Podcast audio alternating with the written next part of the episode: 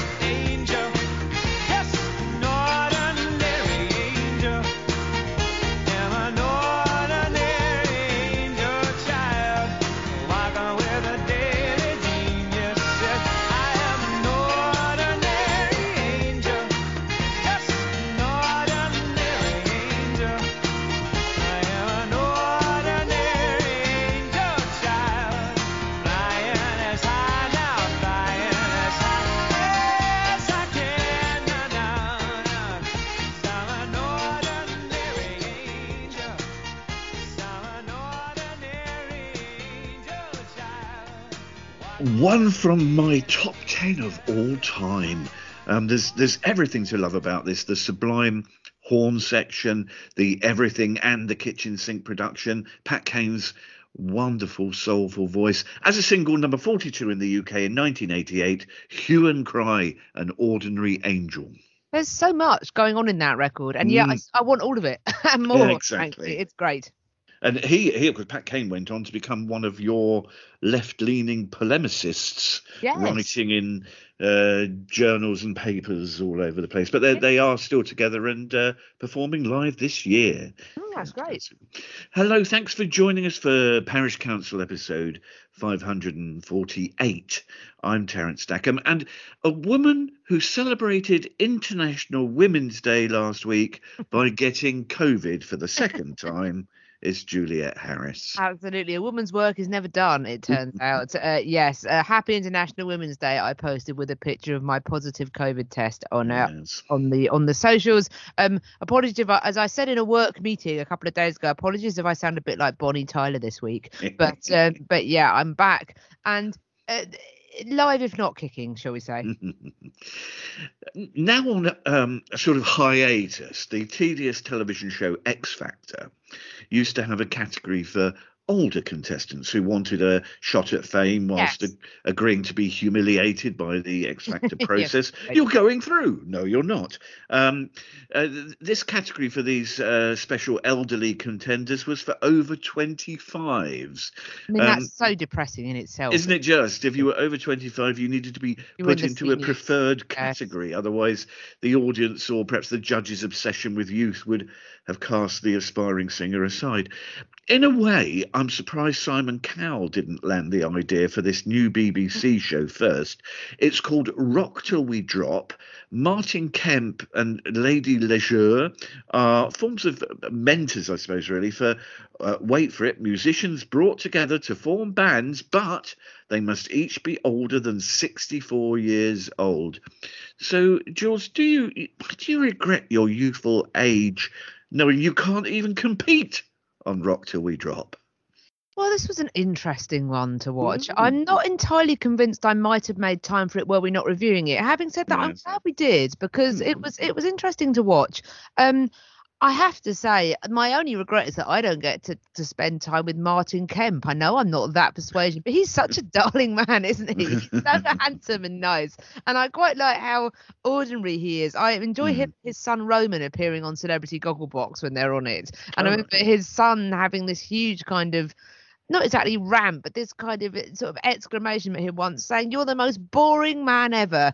You've you you your favorite your favorite drink is is I don't know lager or something. Your favorite meal is fish and chips. You know you you you've never you've only ever been with mum. He he just is a very ordinary middle of the road guy and."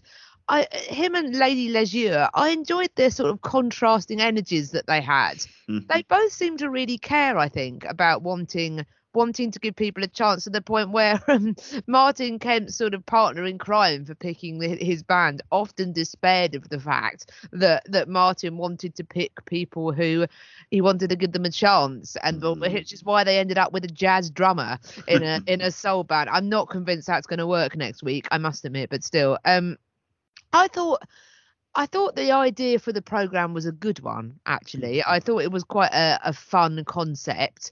I mean, like all of these things, it is so overly formatted that I I could have told you what was going to happen in each scene before it happened. Having said that. I, I enjoyed the personalities of the people trying to trying to pick the bands. Um, we we saw a lot of people, didn't we? We saw a lot of interesting people. Some of the stories were it was not dissimilar to the X Factor in that there were some quite sad stories.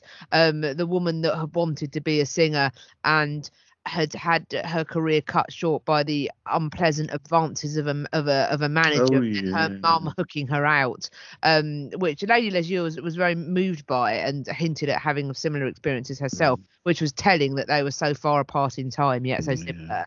And I think we'll discuss it. More will come back to that very on, topic. But yes. um, but yeah, I um even though it was quite formulaic, I thought it I thought it bumbled along well enough. I I you know it was a little bit sort of predictable as to what was going to happen. It was all telegraphed far in advance. Having said that, very entertained by the the bass playing lady called Carol, who very briefly I thought Carol Kaye's not in this, is she? And it she reminded me so much of Carol. it, wasn't it strange, wasn't it, that she happened to be called Carol and had that very, very similar sort of vibe, didn't she? Mm. Um, there were some charming characters. The male bass player that they went to see from Martin Kemp's band, I can't remember his name. Was it Le Man or something like that? He was he was a delight. I thought there was Mm. very There's some interesting characters who I look forward to seeing how they all gel together next week. I probably will watch the next episode of this because I did find myself slightly investing in whether or not they were going to make this run. Um, the fact that it's it's quite funny in that they they always it was a bit like when we watched Get Back and they left the end of the first episode on a cliffhanger, suggesting that George Harrison had left the Beatles. It's like, but he hasn't, had he? Because they did get back.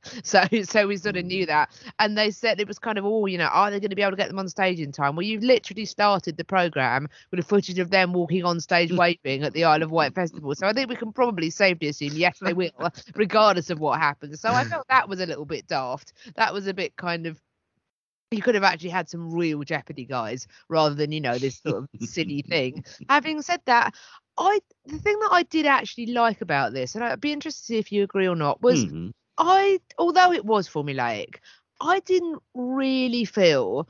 I thought that the, that it said a lot about the people picking the bands that I felt that they approached everybody in quite an open spirit and quite an enterprising spirit. And I mm. didn't actually find the tone of the program to be particularly mocking which given its terrible mm. title which is rock till we drop it very much could have been. And I felt that it largely avoided that. And I liked it as a concept. I liked the idea that you're kind of picking people who you would feel that they might have missed their chance. I thought this was all right. I um, I've I've seen worse programs of this ilk, is what I would say about it. I really wanted to like this, but with the exception of Martin Kemp, who I warmed to as same as you, I, I, sim- Yes.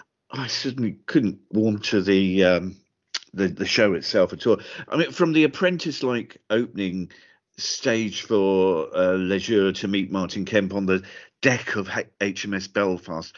I mean, through to the in it, oh the inevitable, of course, the emotional backstories of the contestants. The stories generally have to be about somebody dying, and this show offering them sort of redemption, and the presenters have to prese- press tissues to their eyes to um, mask their tears. Um, there was there was a there was a lot of cliches um, in this show, which, as I mentioned earlier, had a Simon Cowell vibe all over it.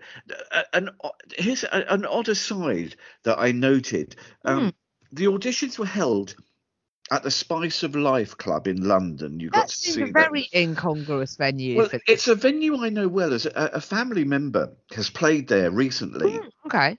and I lugged her keyboards and amps in and out as an unpaid uh, a roadie, of course. Of course you did. And it has really steep stairs down to the venue. The the, the playing arena, if you like, is Yes, I saw down. that, yeah. And we saw several elderly auditioners having to grab Mm. the handrails to really struggle to get up and down.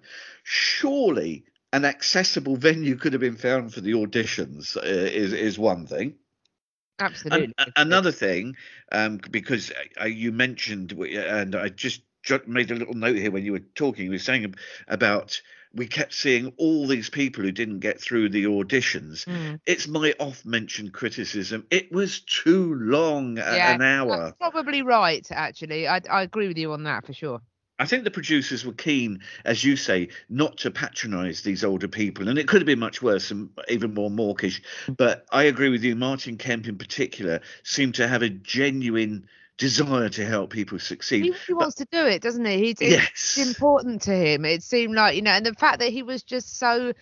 I, I, I tell you what, I bet you'd have an expensive day at the racetrack with Martin Kemp, wouldn't you? Because he put money on every no hoper there was because he, you know, he, he because you know his wife wore the same colour wedding dress as the jockey's top or something. I, I admire Martin Kemp for that, but it does. I could sense the frustration of of, of his of his uh, of his colleague trying desperately, Toby trying desperately to pick to pick something that might work rather than a jazz drummer for a, a, a pop soul band.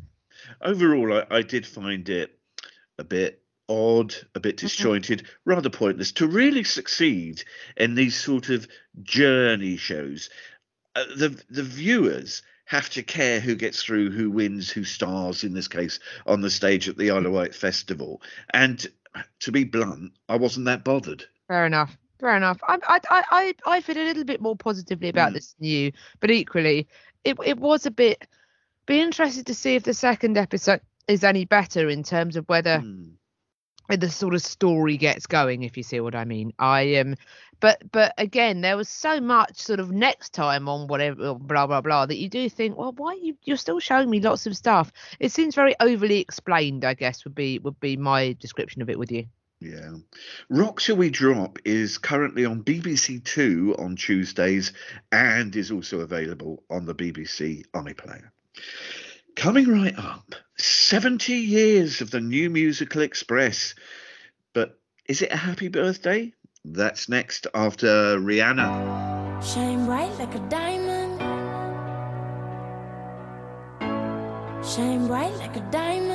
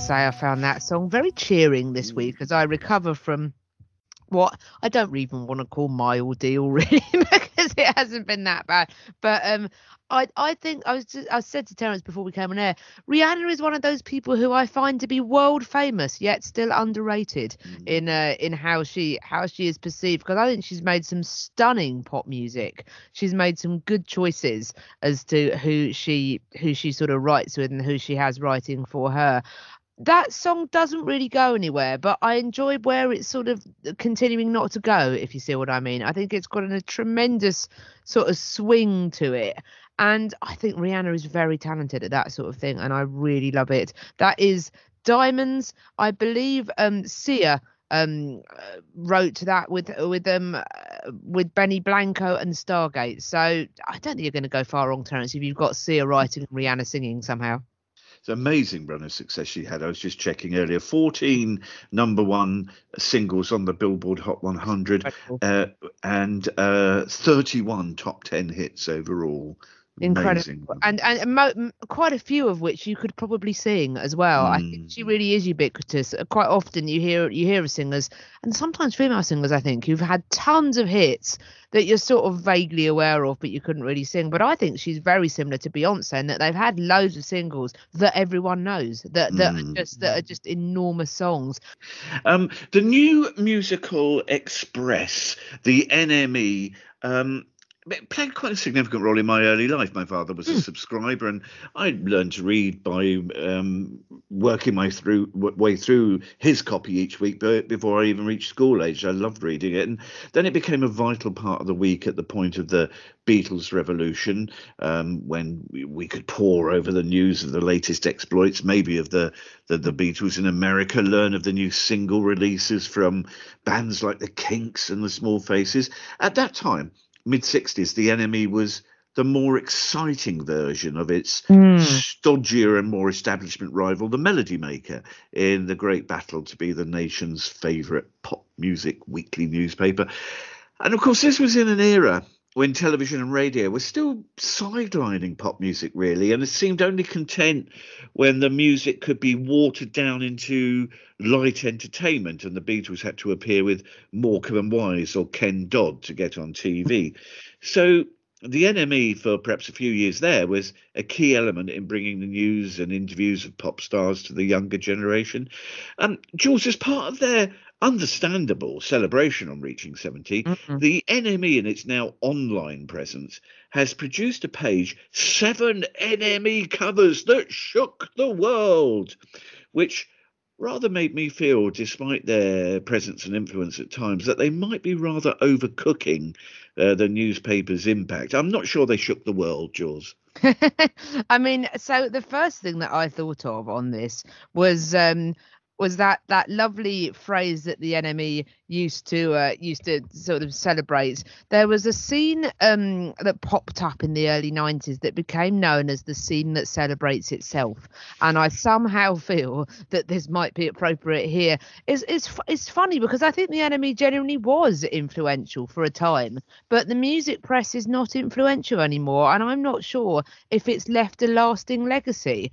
And I think the problem with the NME was that it, it doesn't seem to have left any sort of Mm. impact. Yeah. It, it, it- its impact as its impact seemed to be instant. It seemed to be almost throwaway like certain type of pop music is in that in that it was constantly current and the problem with being constantly current is that if you're not operating on the same level anymore. If you're not op- operating in the same way i mean it, it the, the way that it's kind of fallen downhill is ended up being given away free in Topshop and at railway stations isn't it? It's, it's you don't pay for it anymore. It's it's almost like those free london papers or the evening standard or something like that. It's just thrown around the tube rather than people going out and buying it. And it's a shame because like you i was very influenced with by it in my early life. I used to very much enjoy buying it and the free tapes and the free cds and finding finding new bands and things like that. And i the weird thing is i still do that but i now do that with mojo and uncut and um because the NME seems to have vacated that space and young i think we spoke spoke about this on the pro- podcast before that young people consume media in different ways. I don't know. It it just I mean it was great, but the problem is is that the people that keep telling us that it's great are people that wrote for it, are people that took photographs for it, people that were in it, and it has turned a little bit for me into the scene that celebrates itself rather than rather than something that you would say had enormous enormous sort of impact at the time. I I I know historians, sort of social historians and, and music historians that still do share regularly on Facebook groups I'm in from their archives, and they're really interesting. But it's the sort of publication for me that it doesn't suit being an archive publication because it was always so good because it was so current in what it found and the mm. new bands that it found and the and the stories it told you about. For me, the rot sort of set in and this sounds like it's a personal criticism of the band. I really don't mean it to be at all because I very much liked their first couple of albums, but it became this almost sort of tabloid that seemed to be entirely centered around the fortunes of the libertines in the in the early 2000s. Like every week, I remember uh, working in Marks and Spencer at the time as sort of a late teens, early 20s person. I remember talking to a lovely colleague who was a, an indie kid as well. And I remember me saying to him, "Oh, there's a book out about the Libertines, uh, their story told for the first time." And he said, "But it isn't though, is it? It's in the NME every sodding week." And I think it got to the point where. I think they they've broken the strokes over here, and they did have a big part in that. I think they they became that the the the Strokes rather sort of uptick their slightly flagging fortunes post Britpop, and I think that they then latched on to the idea of who's the next big thing, and it became this kind of constant. It stopped being about movements and it started being about the band and then itself. So it would constantly go on about the NME Awards. It would constantly go on about the NME Cool List, and I think once you're having to talk about yourself all the time rather than other people, it's a bit like political spin doctors. The NME became the story. And that mm-hmm. never that never ends well. So so I can't believe I'm saying this because I used to live for the NME of Melody Maker mm-hmm. every week as a teenager. But you know, may, maybe this is you know uh, maybe everything. Maybe we all become old, and what what what as they say in The Simpsons, what once was new and exciting then becomes uh, sort of scary and threatening towards you. Um, but I I. I wonder if it's left that much. Some of the writing is excellent, but the problem for me is is that uh, it it there's a cut-off point. And if you're a magazine about things that are current and new it's in the name new musical express. If you're about things that are current and new and you stop being about that or stop being able to predict that you're just running after the bus rather than driving it. I'm not sure what your legacy is. Perhaps our, our sort of feeling about the most influential era, of course, probably reflects our own age. But I think mm. the last time the NME felt important to readers um, of my age was in the year or two of punk, and then the following couple of years of new wave. But but now, of course, that's nearly 50 years ago, um, which is, you know, it, it had only been in, in place uh, 20 years then. Um, it, of course, in four years, it'll be half a century since the Sex Pistols appeared with Bill Grundy on ITV, which is Goodness me. extraordinary. i mean that is the, the fact that we're you know that there's when you're talking about time periods Yes. you know, there was yeah the, the the the time periods between you know we're closer to this than we are to that it's just Mm. ever more crazy isn't it really the, my my some of my favorite albums will be turning 30 years old in the next two to three Mm. years Initially, the, the British music press were rather sniffy about punk. In the NME, Hmm. Charles Shaar Murray, who, to be fair, would soon change his tune, wrote about an early Clash gig, and I quote, The Clash are the kind of garage band who should be returned to the garage immediately, preferably with the engine running, which would undoubtedly, undoubtedly be more of a loss to their friends and families than to either rock or roll, which I, mean, I think, apart from being a truly horrible thing to yeah write, unpleasant really horrible thing. Got the mood and direction of travel of punk completely wrong. But Yeah. anyway, after jumping aboard again for a couple of years, the NME led the way in terms of news, interviews, and I think particularly uh, I I feel uh, the record reviews and really crucially the gig guide because a lot of bands were still playing in small pubs and clubs, and the NME gig guide was was invaluable in finding out where the Buzzcocks or perhaps later on the Soft Boys or so on and so on were playing. Um, but then, as you mentioned, the massive decline ever since from over 300,000 uh, printed copies sold Yeah. weekly to now zero. It's uh, four years now since they stopped printing it at all, and its transformation to website only. Um, so. Happy birthday, New Music Express. Nowhere near, I think, as influential or vital as you once were. But I'm I'm glad you were there yeah for me in the 60s and the 70s. Very true, and I and I was glad of it in the nineties for sure. And maybe, maybe you know, to use the old cliche of pictures worth a thousand words, maybe its photography will stand the test of time more than anything else. Some hmm. of the incredible photographs of you know Kurt Cobain and and you know some you know some of the punk shots were incredible as well. Pennie Smith, some of her stuff. Maybe that's Pennie maybe Smith, that- Chalkie yeah. Days, um, uh, Anton Corbijn, yeah, the, yeah many, Mick many. Maybe maybe those maybe those people will maybe the photos will be the things because m- most of the images that you see used of people quite often were shot for the NME so so maybe Hmm. that's how it will live on Coming next, the Beatles, women, and is it easier for women in the music business in the 2020s? That's right after the Dollyrots.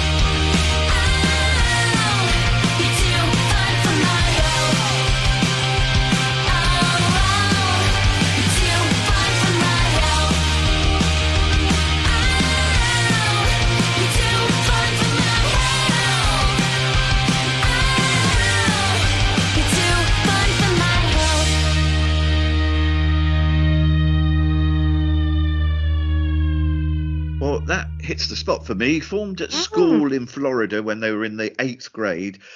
This is from a new old album, if you see what I mean, in that it's a new album of rarities and B-sides and so on from the album Down the Rabbit Hole, The Dollyrots, and Too Fun for My Health.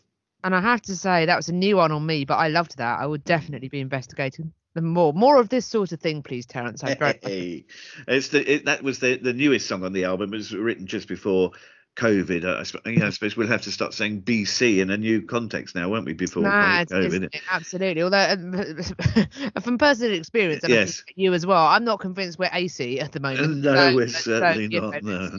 Um, the Dollyrots they're on tour at the moment in the United States. International Women's Day this um, this uh, last week, and of course that brought out the usual When's International Men's Day Brigade on social media, uh, to which I would think pipe down blokes even just for one day maybe. Yes, indeed. Although I think the answer is November the 19th, as Richard tells people regularly. But uh, but yes. I, I don't disagree. One of the more fascinating pieces to be written about and around International Women's Day from a music media point of view was by Annie Zaleski in You're the Guardian, in which she argues that women have had an increasing role to chart the story of the Beatles in terms of study, podcasting, journalism, authorship in in in the modern era. And it's certainly true that women um, in many ways previously have been placed as secondary in the Beatles story, Mm. uh, the way that the impact the Beatles have on the lives of men and women is always always based on how men experience and feel about the band. Um, and also, we, we can't hold the Beatles to account for this, as it was how life was in the 60s Right, yeah. their wives and girlfriends played an extremely low key part in their lives. Um, all of the Beatles were endlessly unfaithful, and in John Lennon's case, with, with Cynthia Yoko and uh, May Pang, either physically assaulting or deeply cruel to the women that shared his life. And I was thinking it's arguable that only Astrid Kirchherr in Hamburg had some sort of equal status with Yeah, the Beatles, and that was only for a very brief brief time. Um, Jules, there does seem to be a growing trend for women to be signed up to write books and podcast and document the life of the Beatles. But of course, it's impossible to go back and widen the, the role women had with the band and in music generally in the 1960s. Yes, very true. Although very much looking forward to reading some of these books. I was familiar with one or two of them beforehand, but what an incredible title to this book. Um, this uh, this lady, um, Janice Mitchell, um, who is trying to, uh, who's written the story called um, uh, of her life, um, escaping from a difficult childhood um, in Cleveland, Ohio. She grew up with neglectful parents. They eventually abandoned her and her younger siblings. Um, and she was very much fell in love with the Beatles music. And she said, I realized I wanted to go to where the Beatles were from because I figured that's where happiness would lie. That was my goal to go there and breathe Beatles air, walk on sacred Beatles soil, and have a happy life. And her book is called, and it sounds amazing My Ticket to Ride How I Ran Away to England to Meet the Beatles and Got Rock and Roll Banned in Cleveland. I mean, what a title Wow, that's a for a title. book, isn't it? Um, she and another resourceful friend left the US and spent three weeks in England in autumn 1964. They they enjoyed London nightlife and they even managed to visit Liverpool. Uh, they didn't sadly meet any of the Beatles, but I think there's a film in that, Terence. I love the idea of these uh, of these sort of uh, enterprising women, and I love the fact that there's a way that you can tell a story about how liberated women felt by by the music of the Beatles, particularly not just the swinging 60s, but how inspiring women find the music of the Beatles as well as men. Speaking as a woman that loves Beatles music, I I think it's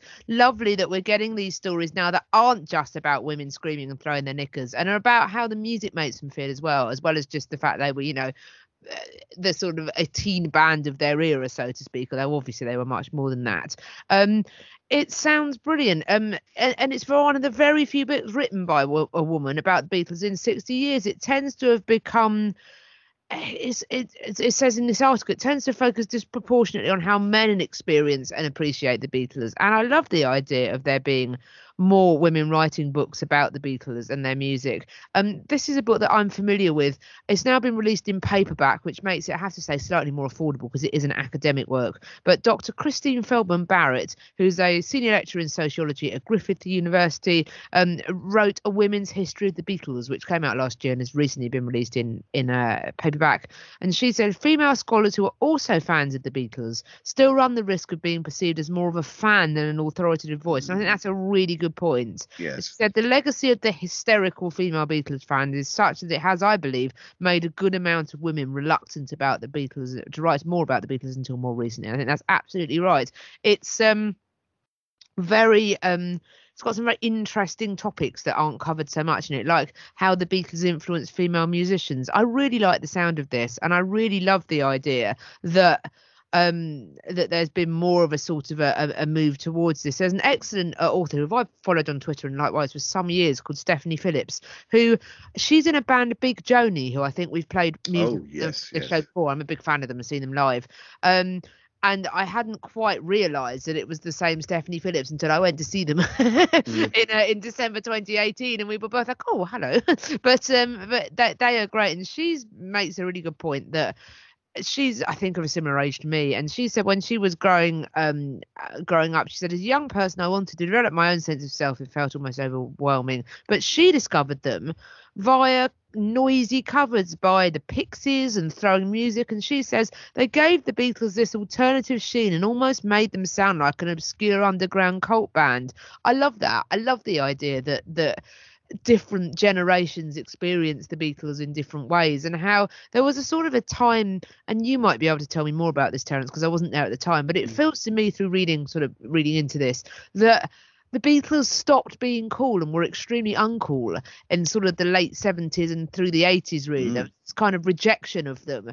And then that was flipped on its head in the late 80s, early 90s by American grunge bands getting into them and then Britpop coming back. So so it's it's interesting how it goes through goes through phases. But I think it's a I think the idea that that more women because you know because I love some of the you know I love Revolution in the Head I love the Nothing Is Real podcast I love a lot of male produced Beatles content but I equally love the fact that we're now getting women feeling more confident to tell stories rather than just being sort of um not just to tell their stories but also crucially to be able just to analyze the Beatles that other people do. I mean I love the idea of that incredibly long-winded book title I really will be reading that. It sounds wonderful but equally I also love the idea that just because you're a woman doesn't mean you don't have serious things to say about the Beatles as well as perfectly validly talking about you know experiences as a fan I like the idea that that that you know we can now just go ahead and and I'd like that wall to be torn down. I think this kind of, and I think that that male academia wall is by no means unique to writing about the Beatles, but I, I hope this is an area which women can reclaim. Of course, I should give a big shout out to Paul, who, by bringing Yes. Linda into Wings, Yeah, um, you know, really did uh, turn that around somewhat, and even um, predict that punk five years later, where uh, women would join bands, um, you know, in the gay Gaye Advert and so on. But however, that did mean that women were on stage in a, in an equal setting. And there were Um, bands like the Slits, of course, Of who were course, all yes. women, and and uh, Stone and X-Ray Spex, and and lots of the post-punk bands as well, particularly the bands from Leeds like Delta Five. They were very female-led.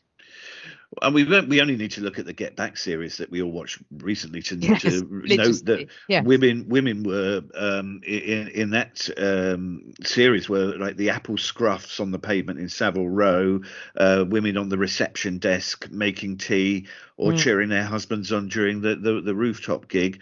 Um, Yoko had some sort of role, but it was a contained equality, um, really. So here we are in 2022, and somewhere between the Beatles and now, I spent a long time working in the entertainment industry um, when I was involved directly with bands and musicians in terms of production and management. In the in the seventies and eighties, I probably knew a hundred men doing similar roles to me. And I can remember one woman, Caroline Coon, who briefly managed the Clash. Um, and against those hundred men. Is it is it better for women in the music business now, Jules? I mean, I think it's marginally better, but I still think that it is. I think it's like trying to turn an oil tank around. I must admit. Mm. Um, if you look on the surface of it, lots of the um, lots of the big acts of the day are female. You know, Dua Lipa, Adele, Little Simz. You know, they're seen as these sort of. They're the ones that seem to be flogging all the. Um, Rihanna that we spoke about earlier on, Katy Perry, Britney Spears. There've been loads of of big selling female artists, but um, this article in the Guardian by Kate Lloyd some rather depressing sort of reports back. Um, we've got Nadia Khan, who's an artist manager and founder of Women in CTRL, which is an organisation pushing for uh, equality of women and non-binary people in the music business. She said, "I've been made to feel invisible. I've been mistaken for a groupie. Just last week, I was assumed to be the makeup artist on a shoot. Uh, this is the woman who last February was voted the first female chair of the Association of Independent Music, by the way. So this is a, a serious figure." Um, she said that um, uh, she campaigned to get this role after discovering that just one of 11 organisations which represent different parts of the music industry, so these are like sort of trade bodies, really, trade, in, trade unions, 11 organisations, um, one had a woman in the as the sort of chief chief exec, and um, they asked her what the reaction was to her getting elected She said, I had guys trying to get some of my votes overturned, claiming the election was unfair. Mhm. Um, you've got situations where women still get pigeonholed or get compared to artists in completely different genres because they look alike. Um, anon- it's never a good sign if people are coming to you anonymously for an article, I think. And there's an, a, an anonymous PR saying, poor industry culture can make you feel like you can't say no to things, especially in the formative years of your career. People use their cachet to manipulate your actions at times. I've brought that I brought up the nasal person in the industry has made me feel uncomfortable before and have been told by colleagues and peers that I'm imagining it or should be feel lucky to get the male attention. It would seem that Me Too might have had some sort of impact in the TV and film industry, perhaps.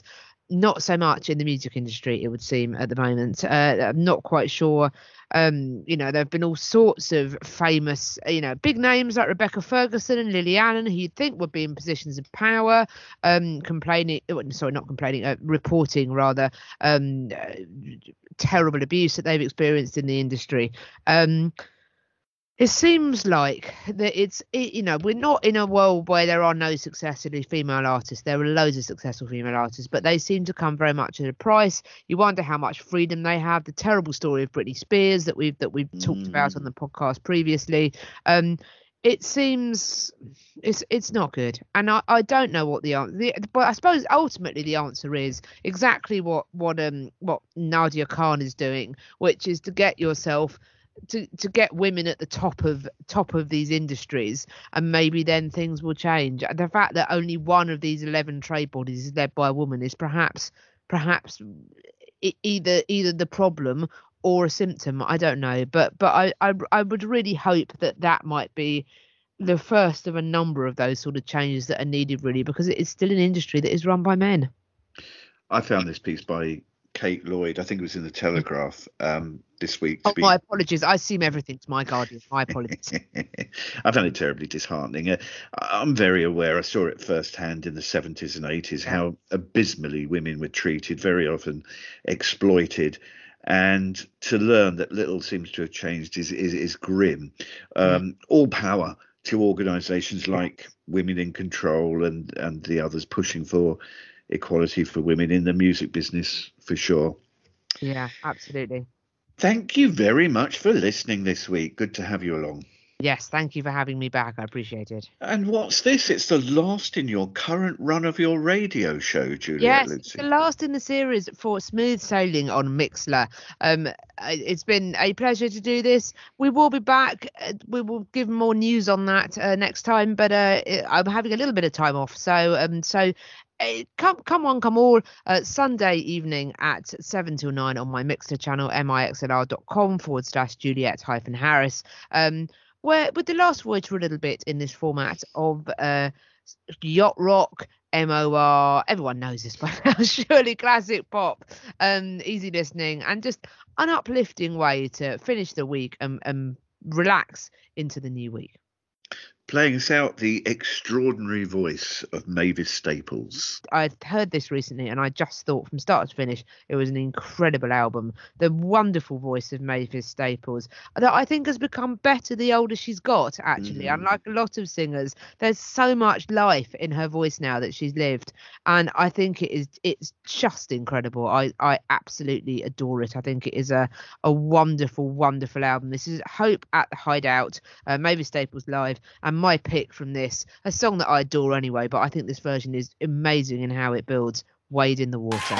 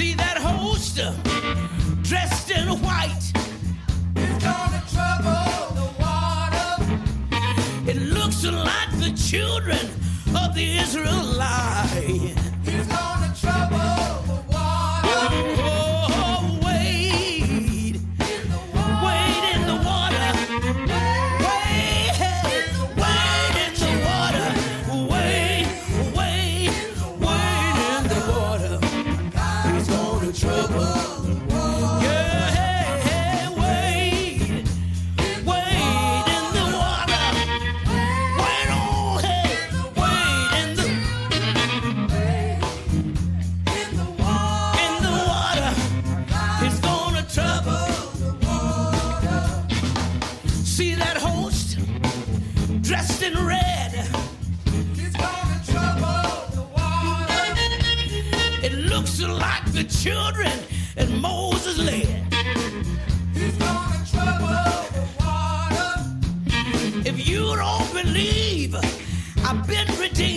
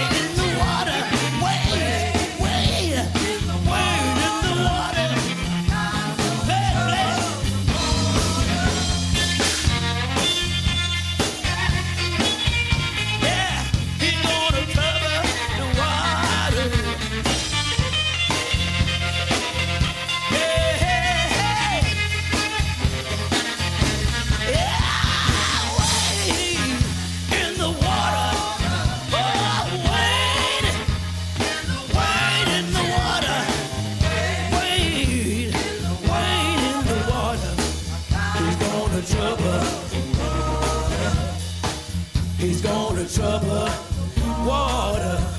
My God's gonna trouble water. He's gonna trouble.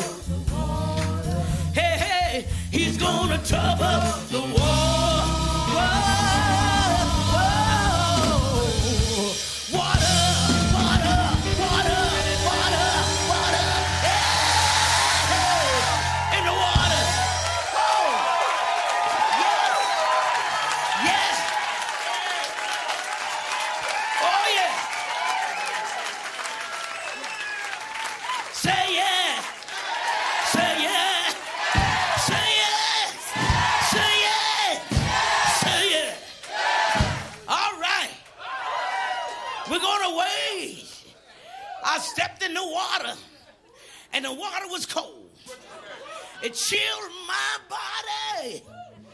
But it didn't harm my soul.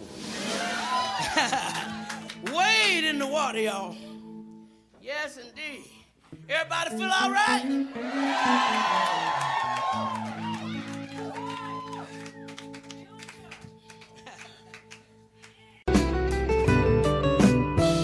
You've been listening to a Parish Counsel production.